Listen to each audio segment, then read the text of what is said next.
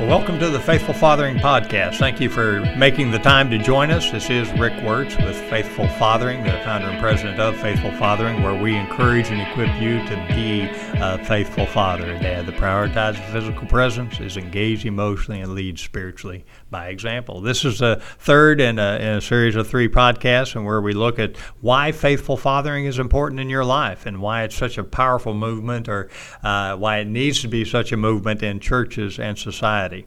And uh, I do want to point out, uh, point you to the website, where faithfulfathering.org, where you can always click on the Dad Talk button to see some other uh, history of our blogs and uh, where we post each week to, that complement these podcasts, as well as look through the library of podcasts, as well look through the history. Uh, as always, this will be a very practical discussion. I pray blesses you uh, on your journey as a faithful father. We have Mr. Donald Mayfield with us today to talk through this topic, and uh, thank you for being with us again, Donald. Yes, sir. Thank you so much. Well, uh, why faithful fathering is important is to really uh, uh, the third dimension here I'd like to hit in, in this uh, last of our three series is to encourage dads to take action, to initiate that, to take that, to be intentional in the effort. Uh, you know, a popular question I always get uh, is whether dads should focus on quality time or quantity time. And they never like my answer because I just answer yes. know, and then I have to go on and explain that you know think about who controls the quality. It ain't you. You know, it, ain't, it is not dad. It's the kid that uh, that determines whether the, uh, the the the quantity indeed manifests into quality. All we can do is provide that quantity. Uh, have you experienced this in your uh, on your journey as a dad? Yeah. Well, as you were talking, I thought of times uh, before I was really walking with the Lord, and uh, you know, I, I, there's regrets I have about not investing that time properly.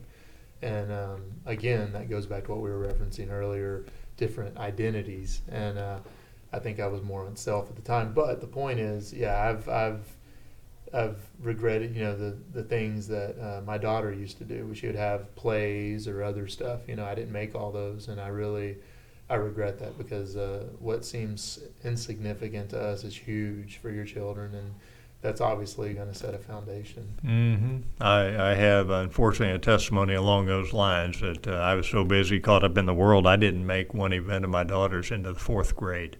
She was the lead in her second uh, grade production of Ali Baba, and uh, we were living in England at the time, and I was off on a business trip to Russia and I missed it. I didn't make one parent teacher conference. I didn't make anything. But uh, in her school at the time, they had high school. Uh, it was a small American school in England, and so uh, a high schooler actually videotaped the uh, the the play. So when I got back from my trip, I got to sit down on the couch. This dates me a little bit. It was on VHS, and uh, uh, we got to sit down on the couch. My daughter and I watched the the the, uh, the show, and I commended her and what have you. But you know what her words were? What's that? Wish you would have been there, Dad. It has an impact. That's yeah. Those are the things that you don't get back. You know, and that's where I say, you know, when dads, uh, when you you can provide quantity time in a number of ways. You can coach or help with a kid's sports team. Windshield time on a way to a game or an event is always good. Uh, dating your daughter on a routine basis, and same with your son. Just don't call it a date. You know, you're going out on out for ice cream or something along those lines. But uh, how how would you uh, say that in you know after you got through a certain window, as uh, as all of us do on this journey? How did you invest quantity time with your daughter? Well, um, recently, even when uh, I was thinking about how my daughter needed to come back from Virginia to here to Texas, um, just driving out there and driving her back, just a lot of time. I mean, that's what 19 hours just talking in the vehicle and um, just having some quality conversations. You know, mm-hmm. some rich conversations. Just uh, letting the Lord lead, you know, just whatever, just flowing, right? right? But but that has that had an impact, you know, stuff like that. When she was younger, quality time, just uh, we letting her have friends over and just joking around and you know playing and trying to your best to just even if even if it's uh, childish, obviously, because it's a kid, like you said earlier, the quantity versus quality doesn't matter. Just being there. Mm-hmm. Did you teach her how to drive by chance? Well, I'd like to say that it wasn't me because um, she's still learning. No, but she. Uh, but Hope yeah. she doesn't listen to this podcast. Only dads listen to this podcast. Yeah. Daughters, right? I, I, had, yeah, I, I, did teach her how to drive. Yeah. And how was that time? Uh, it was it was it was scary, but it was all right. it was good. well, I, in my experience, I I've had uh, well certainly there's times where we're hanging on to things a little bit tighter, but I just found that as uh, you you know in a busy time of her life, it was our time together. Yeah. And uh, while I was still intentional about dating her on a monthly basis and that type of thing, making sure we had time, uh, which I always encourage dads to do, you know, be intentional to date your daughter because, you know, just opening the door for her rules out about 95% of the boys in high school. So that's a good thing. You get some of these guys, you purge these guys early. Uh, but uh, but I found that in the time we spent windshield time driving was uh, some of the best time together. Plus, I you know as you know, even if it's scary and always tough to let go, uh, it gave me a comfort factor that I didn't abdicate that to anyone else. I took responsibility to teach her how to drive. Right. Uh, but it's the same with my son in in going to baseball tournaments or whatever. you know that windshield time we might be three hours and not say a word your guys, uh, or he might be driving across town and something on his heart. He just he just shares it, and so again, I provide the quantity. The Lord steps in, and, and you know they they decide whether it's quality or not. So, but you're saying in the drive back 19 hours that you had some good quality time. Oh, absolutely right, and we had her her children, or my grandkids. They were getting a little restless. It's hard for a young child to you know 19 we would stop places but yeah we had some really good quality time and a lot of time to talk mm-hmm. well, uh, one of the most impressive actions i've seen uh, that reflected the intentionality of a dad to connect with his kids and enable other dads to do so which i thought was pretty uh, amazing uh, as a dad that was on a hike with me, and he uh, initiated a uh, uh what we called the 940 project. Uh, uh, the dad wanted to be more intentional with the time spent with his teenage kids on the deer lease. The, the 940 came from a, another dad that uh, actually had 940 uh, uh, above his fireplace because 940 are approximately the number of weeks between birth and 18, 940 weeks. So that time goes by a lot more uh, quickly than we like to realize a lot of times. You know, uh, I always say that I reference uh, marbles. You know, if you, I always wanted to give dads, every new dad, a jar of 936, 940 marbles, and uh, take a marble out for each week. And uh, I always say, you know, I was already 400 marbles in the hole. Uh, when I w- got my wake up call to get more engaged, uh, you know, these uh, the last half of the, you know, from about nine on. Uh, so our, our challenge was to really use this time to uh, be more intentional uh, with uh, with you had quantity time on the deer lease. How could we uh, structure that in a way that absolutely complemented what we wanted to what we wanted to accomplish? So uh, uh, there's a good bit of one-on-one time, but uh, to date we've conducted uh, one father-son and two father-daughter weekends on the deer lease, and again the goal was to facilitate a maturing of the father-child relationship as the kids mature. That uh, and thanks to one dad's action and intentionality, with the support of a, a few great friends, uh, a number of father-child relationships have been blessed by this unique idea. And I, I how have uh, you know share some ideas that you've seen or maybe you've practiced that uh, were initiated uh, the action, put your money where your mouth is, and the intentionality to uh, convey your faith to your child just finding out. Uh, you really want to find out what they like, what they want to do. Um, my daughter had us. Uh, she really wanted to go on some trips, so uh, we went to some places and visited some uh, places in the Hill Country and in Austin. Um, I think we went to Gruene, Texas, and had some trips there. And just like as you call it, windshield time. That's a perfect term.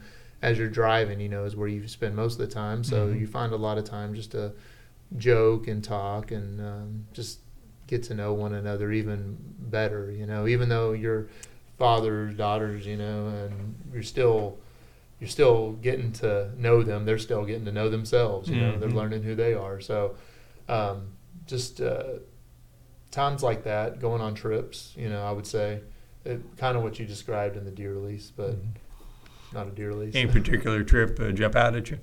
Yeah, the one I was referencing, we went to uh, Gruene, Texas one time, and uh, went near the Guadalupe, and there was a restaurant we ate at, and I, I can't remember it. I was trying to remember, but uh, they had a.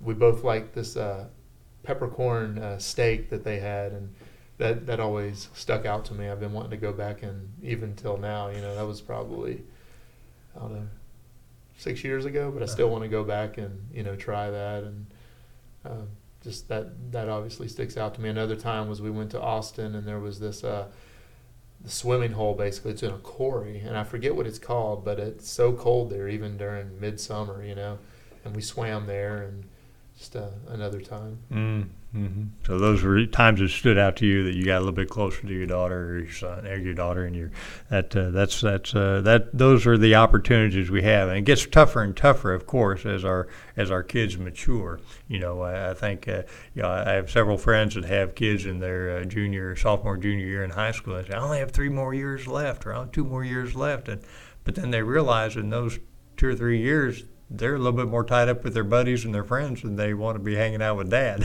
you know exactly. so you have to be a little bit more intentional uh, as we as we uh, as the kids mature uh, you know I always like to uh, encourage dads to look for those uh, it can be uh, I had one one dad that always took his son to spring training down in Florida. They both love baseball, and they just hang out there together for a week and just take in baseball. Uh, others, uh, we've we've been involved with father-daughter hiking trips and uh, father-son backpacking trips for, trips for the last uh, uh, 10 plus years with a ministry called Voice of Wilderness, where uh, I'm blessed that my uh, daughter comes and still helps me, even though she's married, and but she still helps me to run the father daughter hiking trip in uh, Pagosa Springs, outside of Pagosa Springs, Colorado, and that's uh, been a beautiful time for us as father daughter. But but then we have a chance to share our relationship with other uh, father daughter pairs as well, and and and, and as you know, when you check out of the world and check into each other, uh, some beautiful things happen, and uh, we give uh, dads an opportunity to bless their daughters and that type of thing as well. Same on the father-son backpacking trip. My son still is able to help me uh, on the father-son backpacking trip as well. So that that's been a, a, a neat thing to see dads commit that whole week to uh, check out of the world and check into their relationship with a, an older child. And the, these kids can be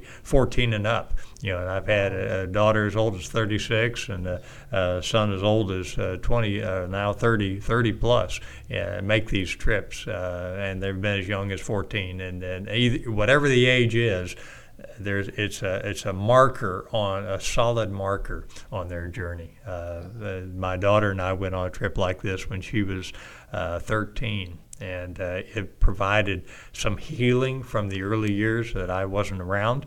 Uh, as a dad as I should have been, but it also uh, provided a marker uh, in our relationship and, and proved to be foundational to the way we connected through her teenage years.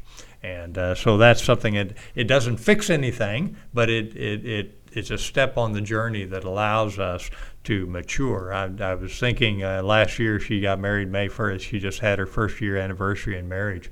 Uh, but walking her down the aisle, I was just struck. Uh, she'll always be my little girl.